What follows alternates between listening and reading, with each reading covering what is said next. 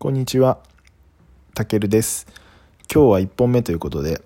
大好きなポッドキャスト、古典ラジオの紹介をしたいと思います。古典ラジオは、パーソナリティ3人でやられている歴史キュレーション番組です。トークの内容としては、まあ、個人に焦点を当てた